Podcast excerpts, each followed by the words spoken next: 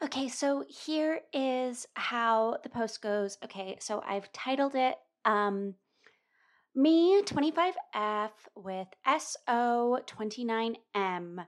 He doesn't believe in magic.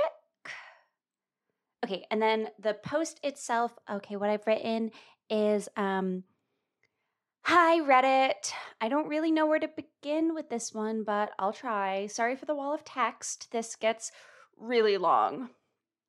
My significant other, Kay, and I have been together for three years, and I know, I know, everyone says this. We have a great relationship. In most ways, our relationship is still great. But in the last few months, he's become, well, a no magic conspiracy theorist. Okay, so a lot of people don't know much about the no magic conspiracy theory because it's absurd. So I'll explain it here. Basically, as it sounds like, it's just that magic and magicians actually don't exist. That the Society of Magic Users is just a cult that, quote unquote, pretends they can use magic and that's why there's such strict laws about not using magic to affect the non magician world.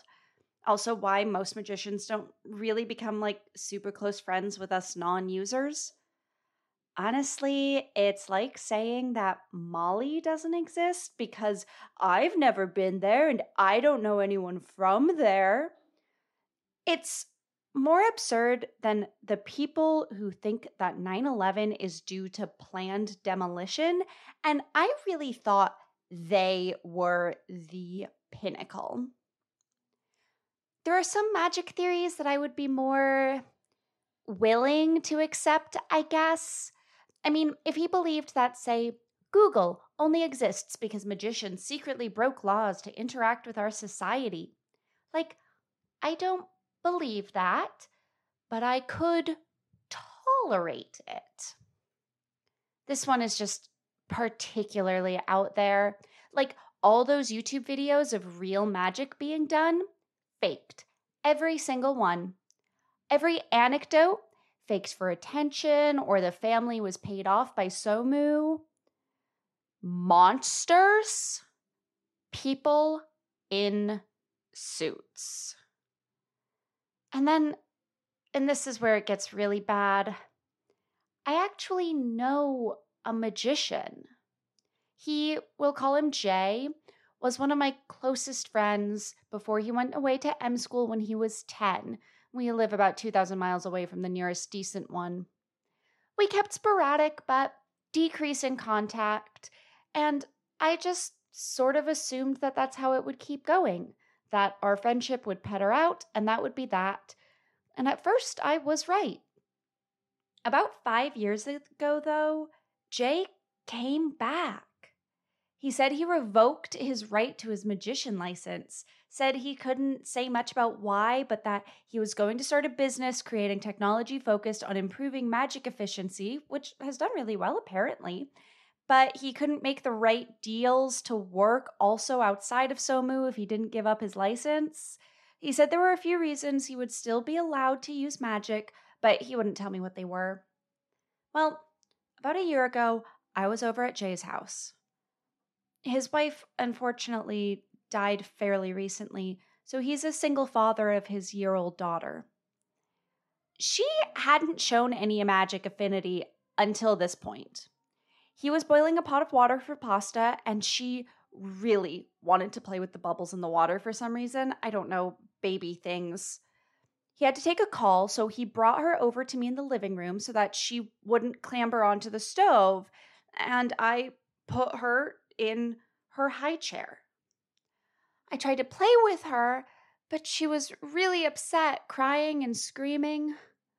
Suddenly, I hear a noise and I turn around and I see the pot streaking out of the kitchen into the living room. I duck and try to reach at her, but I wasn't fast enough, and the water ended up spilling all over her first. I could see the burns starting to take place, and it was horrific. Now I'm also screaming and trying to pull out my phone to call 911, and Jay ran into the living room, quickly saw what happened, and healed her. He picked her up, and the burns just started to go away. It was really amazing. He was exhausted afterwards. He ended up sleeping for about 18 hours after he called a sitter that he said he trusted with quote unquote magically chaotic children. So I reminded Kay about this a week ago when it seemed that he was only going deeper down the rabbit hole. Jay is a magician, and I've seen both him and his child use magic, remember? He kind of went silent after this, and I thought maybe he was reassessing his theory. I was wrong. Last night we were hanging out with Jay at his place having a few drinks, and Kay ends up having an outburst, yelling that Jay is a dirty liar, a blackmailer, I guess blackmailing me to lie for him, a disgusting cultist. It was awful. I got us an Uber as fast as I could and texted repeated apologies to Jay. He hasn't responded yet. I can understand. I mean, he got called a liar and a blackmailer and a cultist for no coherent reason in his own home. Reddit, I don't know what to do. Is this worth breaking up over? I didn't think it affected me much, but if it's going to affect my relationship with Jay, I just don't know. Too long didn't read. My boyfriend has become a batshit conspiracy theorist who thinks magic doesn't exist and that my best friend is a cultist. Okay, and that's the end of the post. I know that like it'll be super obvious who it's about if either of them find this, but like, oh, I just don't know what to do. Do you think that sounds okay?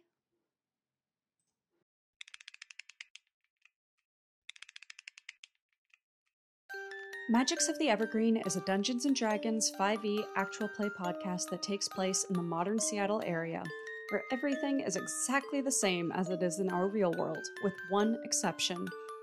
Magic is real, and everybody knows it. Join our players as they enter the newly renovated Pacific Northwest Academy of Magic and begin a university experience that even a magician could consider extraordinary.